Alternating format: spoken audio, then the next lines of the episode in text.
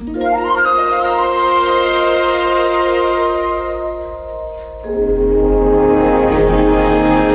choose to go to the moon.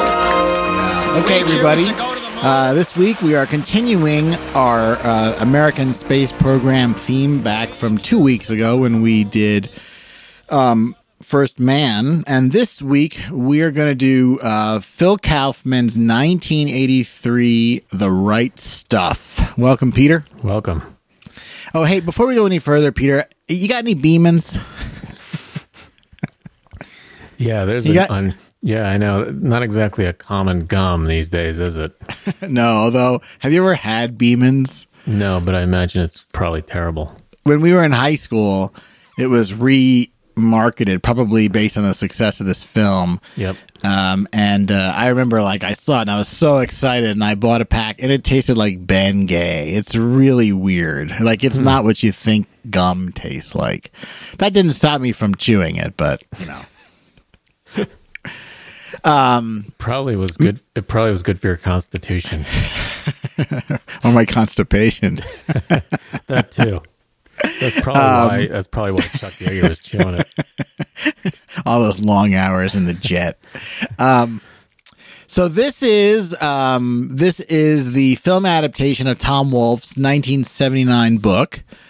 Um, that, in contrast to First Man, which really is about Gemini and Apollo through the eyes of a uh, you know sad and um, introverted Neil Armstrong. This is a really kind of uproarious, um, Humorous. you know, Rel- fairly- humorous, fairly humorous. exciting, uh, dramatic. swaggering. Um, I would say. Yeah, sweeping tale of really the dawn of the space age, really beginning with uh, rocket powered planes, most notably the X 1 and Chuck Yeager breaking the sound barrier, all the way through the very, very end of Project Mercury. Right, and it's kind of told.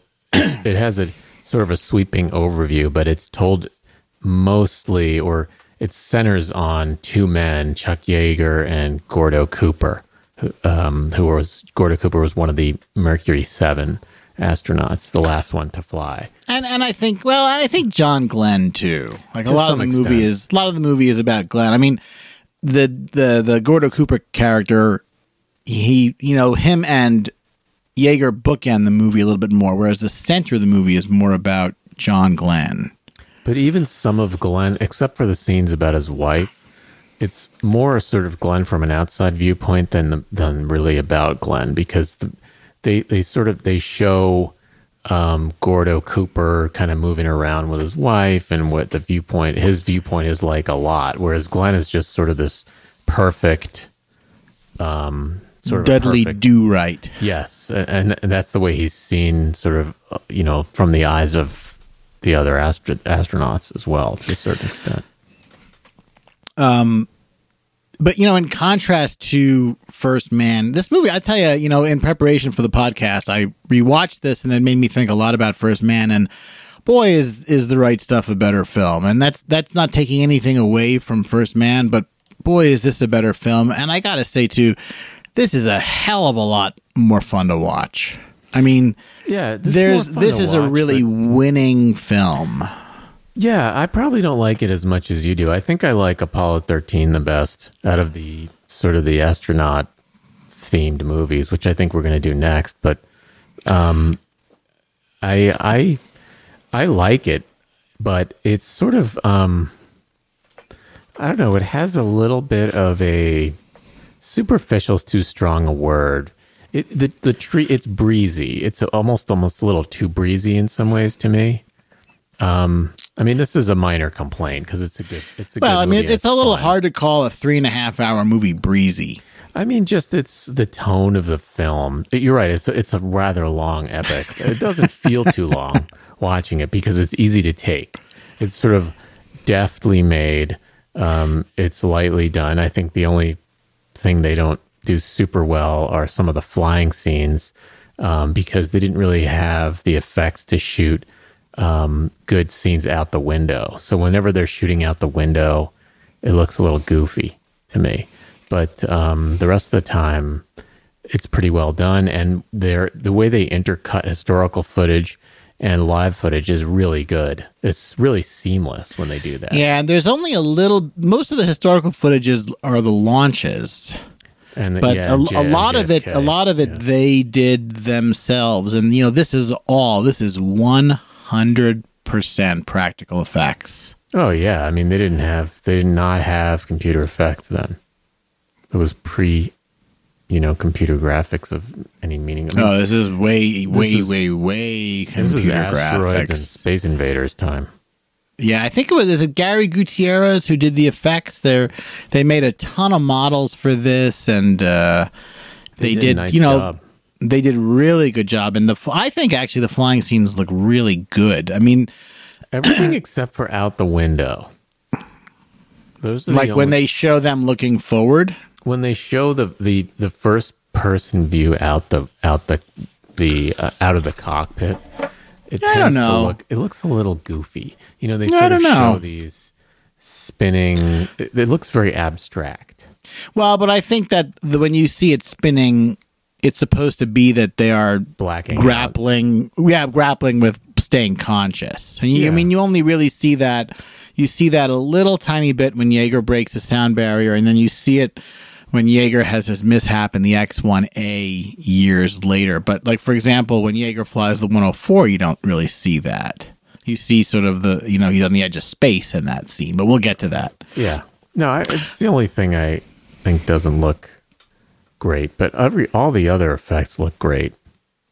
I mean, it's, yeah, it, it it does look great. It feels good. You know, like you know, like the way that they do Edwards Air Force Base, which then is Muroc Airfield back in the day. But you know, the way that they make it feel like they're riding horses, they're out in the high desert, they're going to Pancho's. it's a dump.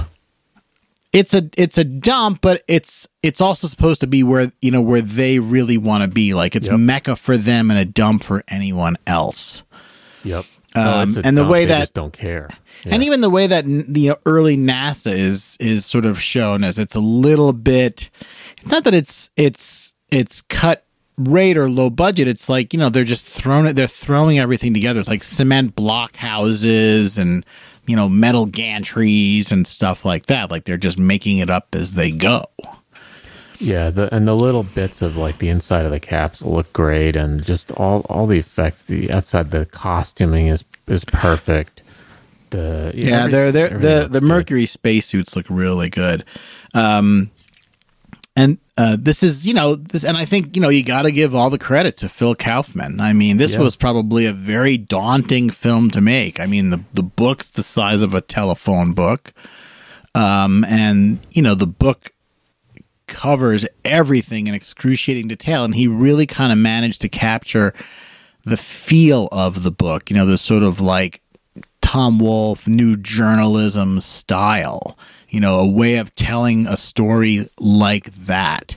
Right. Uh, I think that they were able to really do. and he captures some of the humor. You know, there's there are humorous scenes like when they're holding in an enema and running around, and then Right, or when they're all jerking off Yeah, in the and- bathroom, singing the Air Force. You know, also the, the one of the theme. best one of the best uh, jokes is also when Alan Shepard's delayed his launch is delayed so long and he has he drank a bunch of coffee and he has to pee and he's stuck up in the capsule and they, they're afraid to tell him to go and while he's like sitting there suffering they show all these like guys pouring coffee and a guy like going to the bathroom. spraying a hose out by the rocket. like they show all these scenes just to sort of highlight the the fact that he has to urinate so badly, and it's it's really funny. It's really well. It it doesn't. Uh, it comes off. Uh, it, he pulls it off really well, and it's really funny. And there's a lot of sort of like male sort of camaraderie mixed in with competitiveness. It's all sort of one and the same. Right. He he captures the. The, the book is about that a lot. It's about the the culture among the the test pilot. The fighter jocks become test pilots, become astronauts. Right. And they all want to be on top. Like one of my one of my favorite lines in the movie that sort of illustrates the whole thing is how you know they're doing the science and the engineering and the flying, but the competition is really what's on their mind. And um, you know, we see Yeager break Mach one. Later on, we see Scott Crossfield uh, break Mach 2 in the D558 phase 2 and then when Yeager goes up in the X1A and he goes Mach 2.1 sorry Scotty like right away he's got to have the dig over the radio at the Right. other guy in flight you know cuz he knows that other guy is listening cuz Right. he is Right, and then of course he's going for Mach three immediately because because he knows that people only care about whole numbers. Right, and and and there's a you know there's also I think a, a woven into the the movie is the real danger of this. Like it's not all fun and games, and you know the movie begins like the very opening scene of the movie uh, over the narration is is somebody essentially dying. Right, there's a uh, bunch of which funeral scenes in the beginning of the movie just to set the tone. This funeral Right. scenes in the desert in this sort of desolate landscape with this very dour um, undertaker. Or, right, or and I, th- I think he's actually supposed to be death. Yeah yeah like he's he he's literally like death embodied because he appears throughout the movie at Right. various times. Like he's often seen in the background at cape kennedy. Like how would he have gotten there? What would he be doing? But whenever there's danger or a question that the astronaut might die he's often shown in the background. Like you know like he's just waiting. Yeah, when like right when when Shepard's you know getting on the lift to go up to the top of the rocket, he's standing there looking Mm-hmm. at him. So yeah, he, he right he's he's death, and that's why they made him so gaunt looking. and dressed in black Yeah, Um, you know, and, and in a way that, for example, First Man played up the melodrama of the wives. You know, they do some of that here, and and the m- most of the astronauts are shown having wives and what they go through. It doesn't linger on it so much. It's just sort of meant to convey to you that it's not just the astronauts who have a hard time of things; it's their families as well. Although Barbara Hershey, who plays Glennis Yeager, seems to have sort of the most acceptance of everything. And other than the scene where Yeager breaks the sound barrier for the first time, she's not really shown to be particularly stressed or worried about his career. no, I think she's a little more of a free spirit maybe than than some of the others. And and she came through World War II. You know, Yeah. these are she's supposed to be a little older than the other the other women. Right. Um. So we can't talk about this movie without talking about the unbelievable cast. yeah. right? So Sam Shepard is essentially the core of this film as Chuck Yeager, right? And then and then over the course of three hours and change, we get Dennis Quaid, Scott Glenn, Right. Ed Harris, Fred are early in their Ward, careers. Yeah. Lance Henriksen, Yeah. Veronica Cartwright, Lambert from Alien, by the way. Right. Um, Harry Shearer and Jeff Goldblum are sort of the ubiquitous NASA uh, junior Right. level administrators. That's Harry Shearer from The Simpsons, and all the narration sounds like Kent Brockman in the whole movie. um, Donald Moffat um, plays Lyndon Johnson. Um, yeah. who you've else seen is in this? everybody in this movie. Like Oh, every yeah. actor you've seen. did you recognize who that was playing Annie Glenn? Um, I can't remember because I wasn't. That's I was speeding through it this time. That's Mary Jo Deschanel, who I believe is Zooey Deschanel's mother. okay. So she's in there too. But I mean, You've seen Yeah, I mean- everybody in in other movies, basically. And they yeah they just do a great job. Um, did you recognize Nurse Murch? By the way, No. that's Jane Dornacker. Um, who very, very famously, when we were in uh, high school, uh, died live on the air on WNBC in New York City. Uh, she, after she left acting, she was doing the traffic and weather helicopter, and Oh. she crashed. Uh, she crashed live on the air. Crazy, crazy. um, but yeah, I mean, everyone is in this, and it's just it's just a million faces that you know either you knew then already, like I had seen some of these people before, and then you went on to see them in a million other movies over the years. Uh, but I, I would say I would agree with you that really Shepard and uh, Dennis Quaid are kind of the two that we follow the most with with with um, Ed Harris's John Glenn a close second. Yeah, those two sort of form a viewpoint for the movie. They, they form a lens through which to sort of observe the action or observe the tone of the of the film and the passage of time in the film. I mean, it goes from 1947 up to 63. 63, right? Which is a pretty pretty long time span. Um, the beginning cruises by faster, and then around 1960 to 63, it slows down a little bit.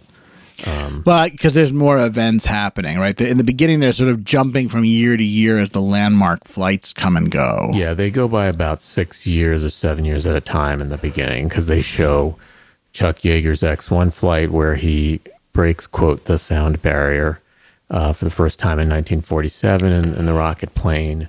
And then they skip ahead to 1953 when the guys who are going to become um, the Mercury astronauts and who also compete to become the Mercury astronauts show up at Edwards um, that class, and, and Yeager at that point is sort of the elder statesman there. Um, and uh, and then it follows them. It skips ahead then to when they have been at Edwards for several years, and they're going to apply to be uh, to join NASA at its inception. And, you know, whatever happens in the movie, it always comes back to Yeager. You know, Right. the, the Russians orbit Sputnik comes back to Yeager. The Russians orbit Gagarin comes back to Yeager. You know, the Russians, you know, like Grissom bails out of his capsule, comes back to Yeager. Like it always comes back to Yeager because he's kind of the lens or he's sort of the avatar through which we see everything, right? We get to see his excitement at the development of all this aviation in the beginning and then his sort of frustration at perhaps being passed over or left behind like perhaps you know the movie portrays him as you know the giant among them all but he is denied you know being an astronaut to even to the point where the scene at the end of the movie where he has the crash in the 104 you know he is literally shown to be just on the edge of space but with a few wispy clouds separate him from the stars. Like like it's not in the cards for Yeager to go into space. You know he's in this by the way. Did you see Yeager he in it? has he has a little tiny um, cameo. cameo. But, you, you know, know- he's still alive. He's 95 years old. Yeah. Well, you know, it's pretty what- good. what they didn't really show as well what they didn't stress that they in the book they really went to you know tom wolfe went to lengths to stress how yeager really was the first in this type of swaggering um, kind of test pilot pushing the edge um, and and how they really all come from Yeager. They all emulate Yeager, and they all looked up to him tremendously. And I think there's a little bit of that once when they get to um, they get to Edwards in the beginning, and they show him. You know, they sort of look at him as like he's a, a rock star.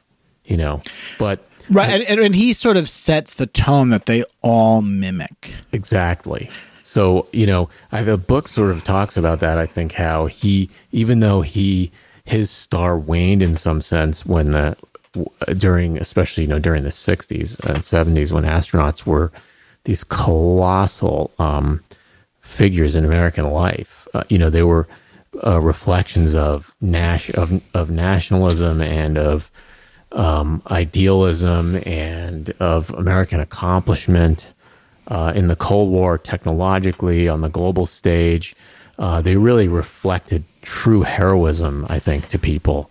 Um, and and Yeager was was left out of that, and yet they all looked at they all got their style from Yeager, and sort of he was their inspiration, their origination to sort of become to, to head down that direction. That's the from the test pilot to the astronaut.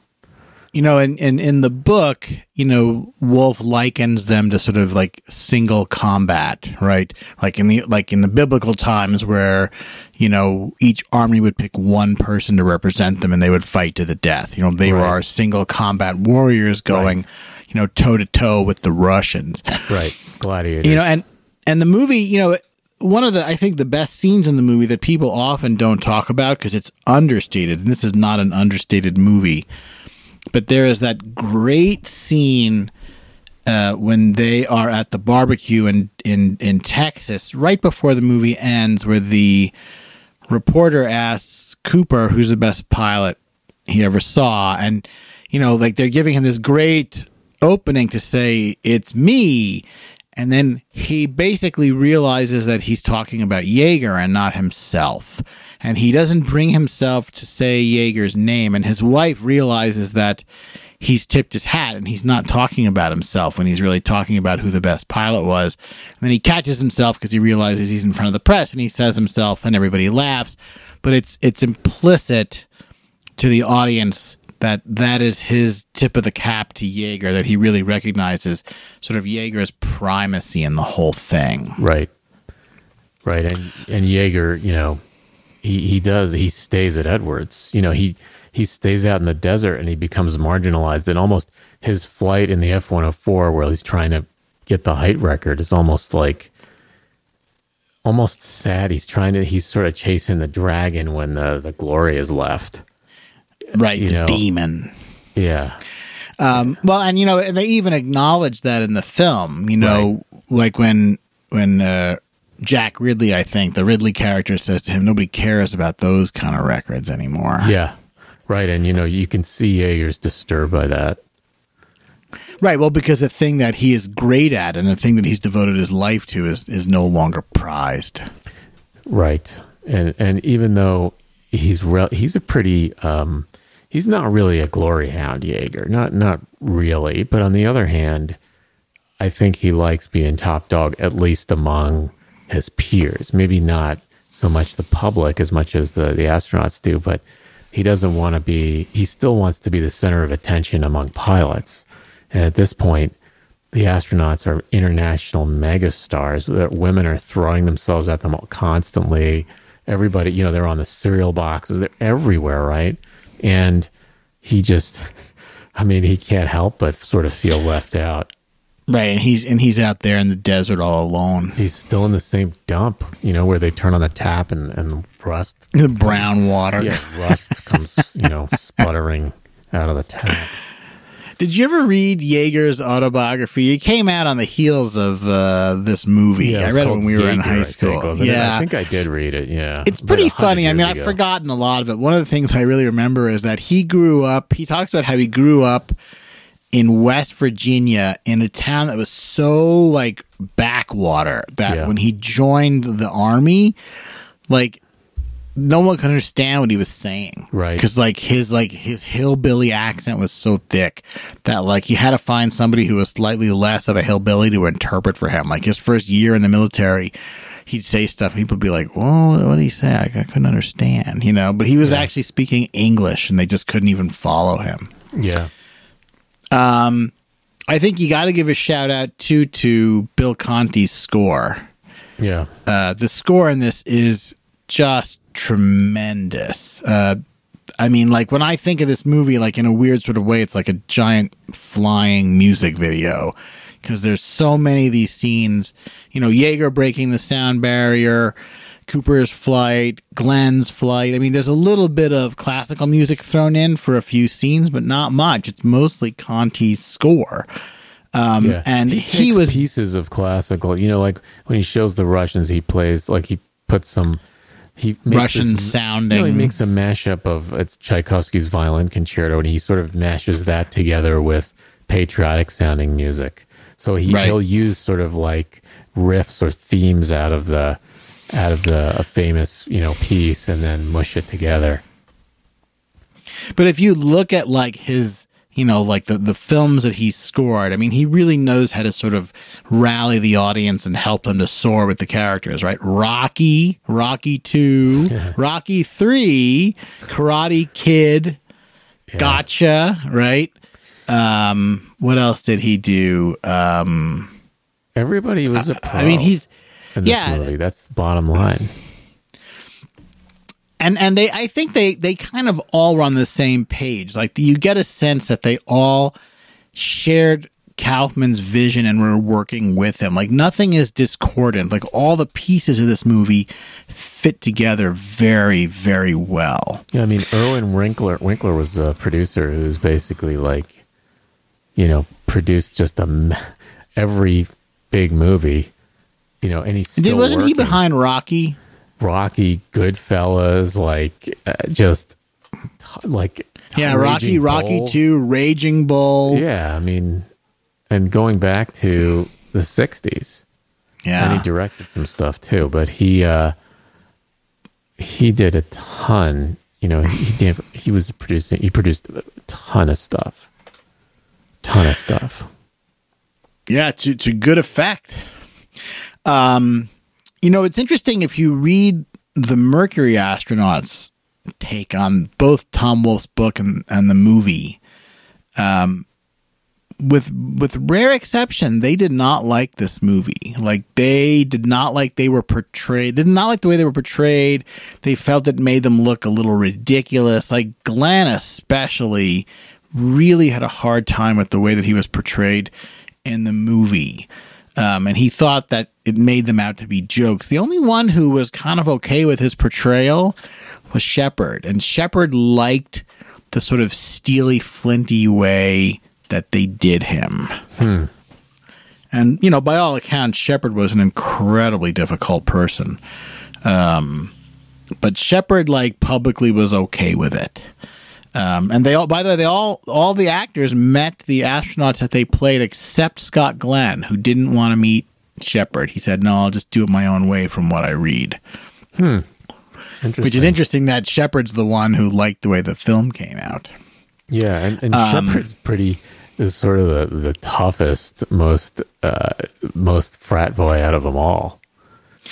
Uh, Shepard was, you know, uh, uh, Shepard was a notoriously difficult guy. You know, he was grounded um, after his Mercury flight because he had Meniere's disease, um, and so they, you know, sort of like a booby prize. They, you know, him and Deke Slayton ran the astronaut office, and he was just notorious for being, you know, short tempered, terse. Abrasive to the point that his his secretary and I can't remember his secretary's name. She there were two photos of of Shepard that were his official portraits. One where he was smiling, and one where he was almost scowling. and his secretary got in the habit of switching his portrait in his office, so that when people came to see him, they knew which Shepard they would get. That's funny. Like, was he in a good mood today, or was he in a bad mood? And if if if she had the picture where he was scowling, people just turned around and walked out and skipped the meeting because it wasn't worth going in. So one was called Smile and Al, and the other was called the Icy Commander. So that was like, I mean, Shepard was a tough, tough guy. By all accounts, Shepard mellowed after he walked on the moon on Apollo 14. He then he kind of felt like he, you know, he achieved his goals. Right. But sort of between his Mercury flight and his his Apollo flight, uh, very, very difficult guy. He, st- I think, I think Shepard, st- I think Shepard might be the only. I think he was one of the few Mercury astronauts who stayed married. Uh, Glenn stayed Glenn married, and Glenn Shepard was- stayed married, but I think most of them divorced. Hmm. By the way, um, Ed Harris is a dead ringer for John Glenn. I mean, a lot of them look like the people they're playing. I know. But man, does Ed Harris look like John I know Glenn. the young John Glenn. He looks just like like he's got the same coloration, and then he got a tan and looks the same. And yeah, and his head is sort of the same shape, and he's sort of at the same level of balding. You know, like Yeah, they really, yeah. that was- they, really did a good job. Exactly. You know. Yeah, I know. Yeah, they really. Um, he's very reminiscent. man, did this movie.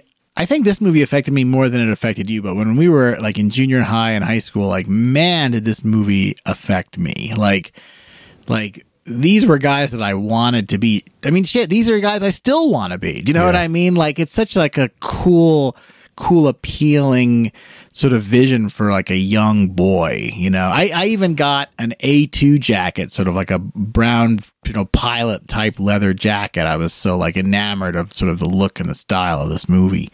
Yeah. Um, God knows where that thing is anymore. Uh, but boy, it's uh, you know, I hadn't seen this movie in maybe a decade or more uh, in preparation for this podcast, and I was surprised both by how much I remembered and how much I forgot. Like I remembered a lot of the scenes, but a lot of the sort of tone I had forgotten. Yeah. Um, I haven't seen it in a long time, and I watched most of it again today, actually.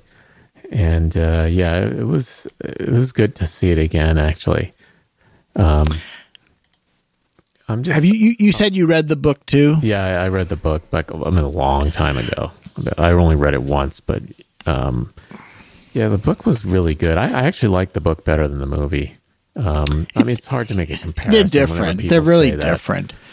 I think you know Kaufman knew Tom Wolfe. That's how he got this. Uh, Kaufman knew Tom Wolfe personally, and they were friends. And I think that they actually had Wolfe write the first draft of the screenplay, and they all hated it.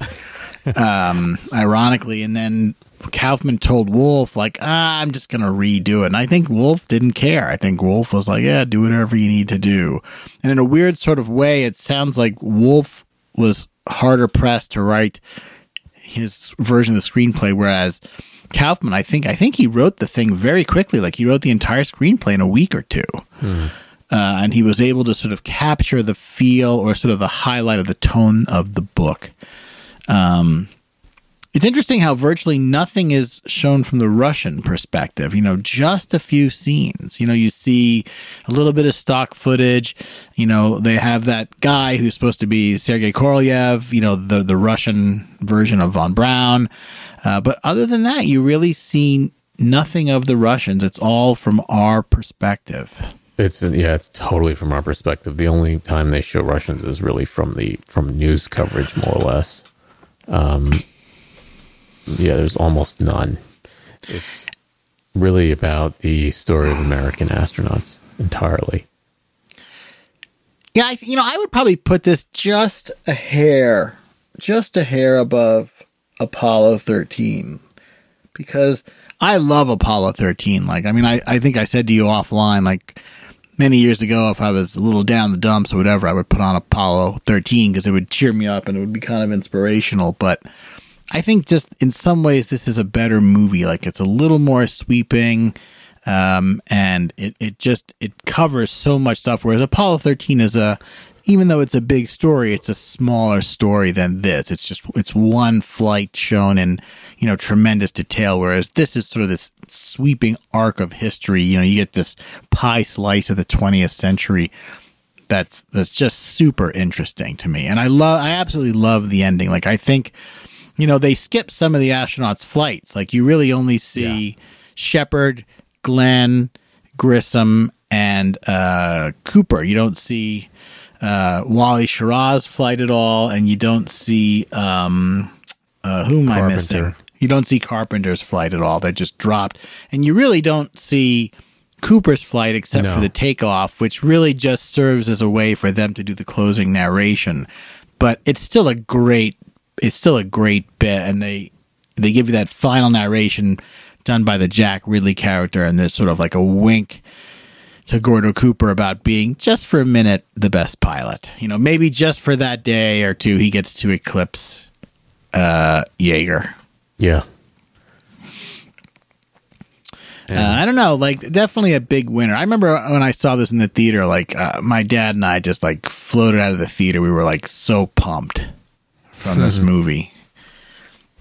Whereas Apollo 13, you know, you're you're happy that they lived. I don't know. That Whereas was this, heroic though this, because it's so, oh yeah, yeah, yeah, no, no, no I mean, doubt. But this, gonna- but this, they sort of like they did the thing, they got it done. Whereas Apollo thirteen, you know, it ends with you know the the the uh, the Jim Lovell character played by Hanks talking about how their mission was a successful failure, and then it ends with that sort of awkward narration where he sort of looks at the camera and, and essentially says, "Well, when are we going back?" Um, and that's a little bit of a different tone to give the audience as they walk out. Yeah. But on the You other know. hand, they live. I mean, it's the peak moment of heroism in a way. I mean, it really was the peak moment of heroism of the space program, even though I think the point of that, making that movie was to tell a tale that I think people didn't really know that much about. But I mean, we, we'll, we're going to do a podcast on politics. Yeah, and I don't think. get me wrong, I love Apollo 13. gonna like I've probably next. seen Apollo 13 as many times as I've seen this. I could practically like recite Apollo 13. Um, but uh, yeah, it's it's no slight at Apollo 13 to say that I think I like this a little bit more because I really like this movie. You know, it's funny watching it. I kind of like I was kind of like wondering, like, man, I should watch this more often. Like, it's really that good.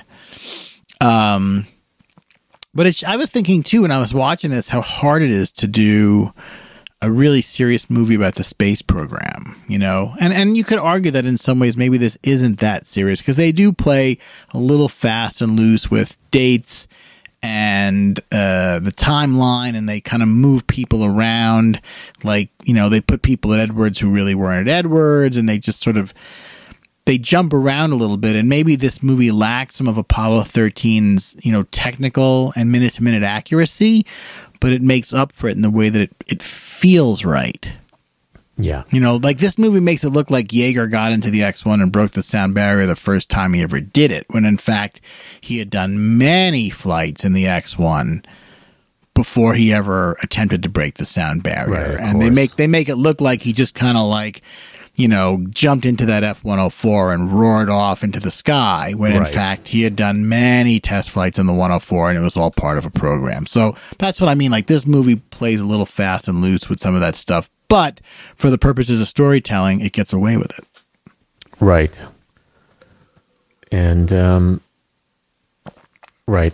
It it uh it and the thing it gets, you know, I I said this, but it really it gets the tone, it gets the humor right. You know, it it's not it was clever to to keep the humor some of the humor of the book in there. Right. Because It's like we're competing with Archie and Jughead, they say during the during the, the breath test. yeah, they're just like you know they're they're they're such characters. I mean, they they come from this. They have this crazy little culture that they evolved. They speciated out on their own real little weird island of the test of the swaggering pilot. You know where they come from, and uh, it was a weird frat house crazy conceit that they had um, and uh, and that's all, and that's really what the book's about. I mean, and with the background of of kind of nationalism and uh, and the um, the Cold War, you know, the intensity of the Cold War, especially at that point when it was really the the peak of the Cold War, and um, those two things are what the what the book's about, and and the movie it's not as sharply intended, I think, as the book is, but it keeps a lot of the elements and the tone that the book has, even if it's not quite as you know, not quite as sharply focused on on those literary and thematic aspects that the book has, but but um but it's well done because Yeah, it- it it's the movie is more concerned with feel than fact. Right. Well, the book's really about the about the culture. You know, I mean, the, that's really what the book's about. So it's about the feel of the culture. And and the book even talks about how the culture has spilled over. You know, like when you're flying on a commercial jet, the pilot is gonna talk to you in a sort of Yeager esque way because that's what they've been, you know, sort of acculturated to do. Right. Um, apparently the book so I, I had read in the past that you know Wolfe was interested in the astronauts and he wanted to write a book about the entire space program and then it took him years just to write the mercury part and he, he sort of stopped there Right. but apparently i didn't know this but the book is actually um, an expanded version of a four-part article series he wrote for rolling stone called port called post-orbital remorse that does not appear to be online i'd be sort of curious to read that because in that he is apparently talking extensively about Apollo, and I think from that he went back and started from the beginning. But it would be interesting to to read Post Orbital Remorse and see how it how it compares to the book. You know, I remember when um, when the space shuttle first launched and landed. That was certainly before I'd heard of Tom Wolfe and before I'd read the right stuff. I remember when the space shuttle landed, seeing Wolfe on TV saying like this was a return to the real type of astronauts that you have to have. They don't just fly it up like a rocket; they land it like an airplane. And I remember he was very, very big on the idea that the shuttle, you know, required actual flying. And I remember just, you know, we were little when that happened. I remember sort of not really grasping what he was talking about. And years later, when I read the right stuff and saw it, I remembered that interview that he did uh, and sort of was able to sort of, I guess, see what he was talking about. But It was interesting that he viewed the space shuttle through a very different lens than I think most people did. Right. And um Right. I mean, and the fact that you know the space shuttle was was was in many ways a massive disappointment in general. But I guess you know he picked up on the one cool thing about it. It's true. I mean, it took a lot of skill to to get down from Yeah. if you want to look at it that way. And I, I'd say there's more than one cool thing to the space shuttle, but you know, you could see how he, how it sort of pushed his button. You know, I read I read a fair bit of uh, Tom Wolfe. I haven't read everything he's done, but I probably read half of his books. Yeah, me too. The right, I'd say, right stuff and Bonfire of the Vanities are kind of the the two the two ones that really stand out in my mind. With with a man in full, sort of like a notch below, and a lot of the others just sort of melted away for me. Yeah. Yeah, I agree. Um, he's, I guess he he's I guess he passed away, Tom Wolfe, a couple of years ago. Yeah, they did not make a good movie out of Bonfire of the Vanities. Did you ever you know the story of uh of his white suit? Why he always wore the white suit? Yeah, but I forgot what it was. So Wasn't he, he, being a jerk about it? Like yeah, yeah, no, trying to that's do it exactly. to be a jerk. So he yeah he he bought it to wear in the summer, and then he wore it off season. I guess you're not supposed to wear white after Labor Day or whatever. right. And he discovered that it really pissed people off Right, if you so he wore a white doing it. suit. Yeah, so like he he wore it every day practically. Yeah, That's pretty good. I know. That's pretty good. I miss uh, I miss Tom Wolfe. So John Um, Glenn died in in just a not even two years ago in December 2016 at 95, Yeah, John Glenn. and uh, Shepard died about 20 years ago. His Shepard had lymphoma, I believe. and uh, Gus Grissom obviously. Um, Well, died Gus Grissom obviously 1 died in. Apollo 1. Gordo Cooper died in 2004. Um, and Slayton died in 1993. Poor Slayton. He had a rough run. We, we, we're getting a little bit off topic Wally here, but Slayton. died in 2007. Yeah. yeah, Slayton never flew in Mercury because he got a fib. Right. And then they made him head of the astronaut office. He never flew in Gemini. And then he literally got aboard the very, very rock bottom last flight of the Apollo program as he flew the Apollo Soyuz mission, which Yeah. is just basically a PR thing.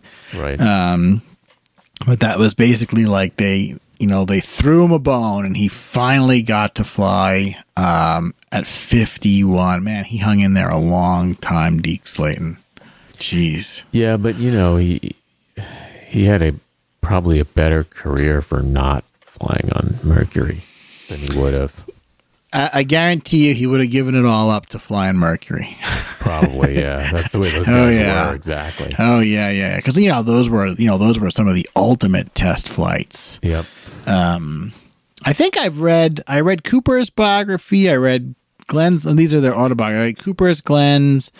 Um, I've I read biographies or autobiographies. I think of all the Mercury astronauts.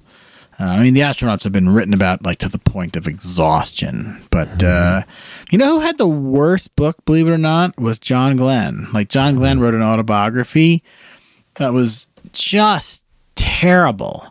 And the reason I say that is like he was so he was trying so Guarded. hard to be squeaky clean and not say a bad word about anybody and never Right. tell an off-color story about himself that he sanitized his his own life story so much that it became to use a term that you would you would like pablum Right. you know and and you know like it's just hard to believe that a guy with his experiences in government right in, in the air f- Oh, in sorry in the marines as an life. astronaut and i think he flew in korea didn't he, fly Flew in World korea War- he, he flew in World no War he flew II in and and Korea. korea, yeah And and, it, it's like an so ace.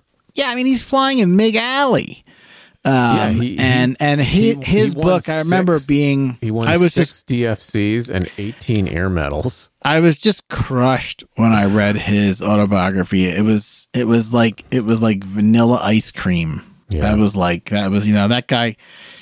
He really could have told a great story. The book about Shepard is really good. It's called Light This Candle, and it's pretty thick. That's a phone book also, and that's sort of about sort of he, he was a sort of a dark, complex guy. Cooper's uh, and Carpenter's books are more sort of about about sort of how like their careers faltered uh, after a while. And they didn't really achieve a lot of what they wanted to. And Schirra and Slayton's books are they're okay. They're they're nothing great. I, they're kind of de rigueur, so I read them, but uh, they're not great. Uh, and obviously, there's no Grissom book. You know, they think, by the way, I guess, you know, one thing that this movie did come under probably fair criticism for is a lot of people felt that this movie trashed Grissom and, and Right. sort of followed Wolfe's lead and sort of portrayed him as the, you know, as they say in the movie, this squirming hatch blower. Yeah. Um, and there's panicked. not a lot of there's not a lot of evidence that he actually uh, blew the hatch, you know, in a moment of panic. And they, you know, the movie goes out of its way to say that it couldn't have happened by accident, but it may in fact have happened by accident. yeah, I don't know if anybody's ever going to know. No, they can't because um, remember they found Liberty Bell Seven in the bottom of the ocean about Yeah. twenty years ago. Yeah. they didn't find the hatch, uh, and they looked. They really looked for the hatch because they really, really, really wanted to answer the question. Grissom's brother was the part of the expedition that found the uh, the spacecraft, and they really wanted to find the hatch Right. and they never did. So without the hatch, you can't answer the question. But you know the there's different explanations. One is that um, he may have been. And this is you know there's lots of different explanations, but one of the ones that I always felt was kind of plausible is that some people think that he may have been trying to keep the emergency knife in the capsule as a souvenir, and like the way you would have to position yourself and posture to, to pull the emergency knife, you could potentially hit the the hatch mechanism to, to blow the bolts. And some people think that that would kind of go with his personality. You know, he was bringing up those dimes for souvenirs. And then when they found the capsule in the bottom of the Atlantic, it was full of dimes, believe it or not. right. Um, but some people think that he might have been trying to take souvenirs for himself. And then there's some of the other astronauts said, no, no, no, it was just blue. He wasn't trying to do anything. But there's there's about a million theories as to exactly what happened with that hatch. But I always kind of, uh, you know, that one about him taking a souvenir that did sort of ring true for a guy who was bringing up dimes. Yeah, I mean, the most, I mean, it, the most plausible thing is that some, whether on purpose or not, somehow his arm somehow had it happen. Because, you know, why would it blow when he was down? If it was going to blow accidentally, how come it didn't blow while he was like at 2,000 feet or something? Yeah, right. You know? Right. I mean, he, something must have ha- right. Something must have happened. You know, it was amazing. I remember when they found Liberty Bell Seven. I was really excited by that. Yeah. Um, and it's amazing how 1999, how apparently. good it looks. Like I remember seeing even the photos of it at the bottom of the ocean. Like it looked pretty good after sitting there for you know thirty years, and then they restored it. Uh, it's at the Kansas Cosmosphere, and holy cow, does it look good! I mean, even when they brought it up from the bottom of the ocean, it it really did not show a ton of wear. Like it looked great. Yeah, it just Um, has some like some like corals or shit that grew on the top of it. You know? Yeah, but not much. I know not much. It and- was like thirty-seven years or whatever. It was, uh, it was down there. yeah, but now it looks great. Yeah, Uh, I, I've never. I've been to a lot of air and space museums, but I've never been to the the Kansas Cosmosphere. Um. Oh man, I don't know. Th- Good movie. Like, I mean, you can see how much sort of emotion and feeling this movie engenders. yep. Um. So I guess next week, Apollo thirteen. Correct. I mean, because I mean, these are kind of the big, big, big, you know, movies that are trying or tried to do the space program in detail. I guess these these these movies and From the Earth to the Moon are probably the most serious attempts to tell the story um, of the American space program. Right. There's some good Russian movies. You know, we, we can, it might be, you know, maybe not for a podcast, but uh, uh, Salyut 7 is a sort of highly dramatized uh, version of the Salyut 7 story, which is available on Amazon for streaming. And there's um, there's a movie uh, that was made a couple years ago about Gagarin that was really good, and I can't remember the title of it. I haven't seen that. But uh, yeah, the Russian space program's super interesting too. But anyway, All right. All right, should we wrap there? Next time. All right, Apollo so 13. next time Apollo 13. All right. Talk to you later. All right, everybody. Uh, Peter and I will save a stick of Beemans for you. You might not want to, you know, actually chew it, but Right, but just sort of have it sort of visible in your shirt pocket so people can see it and think that you're cool. and don't tell them it tastes like Ben Gay. they won't know what right. it is. Don't worry. ben Gay or the Beemans. Oh, God. All righty, man. All right, bye.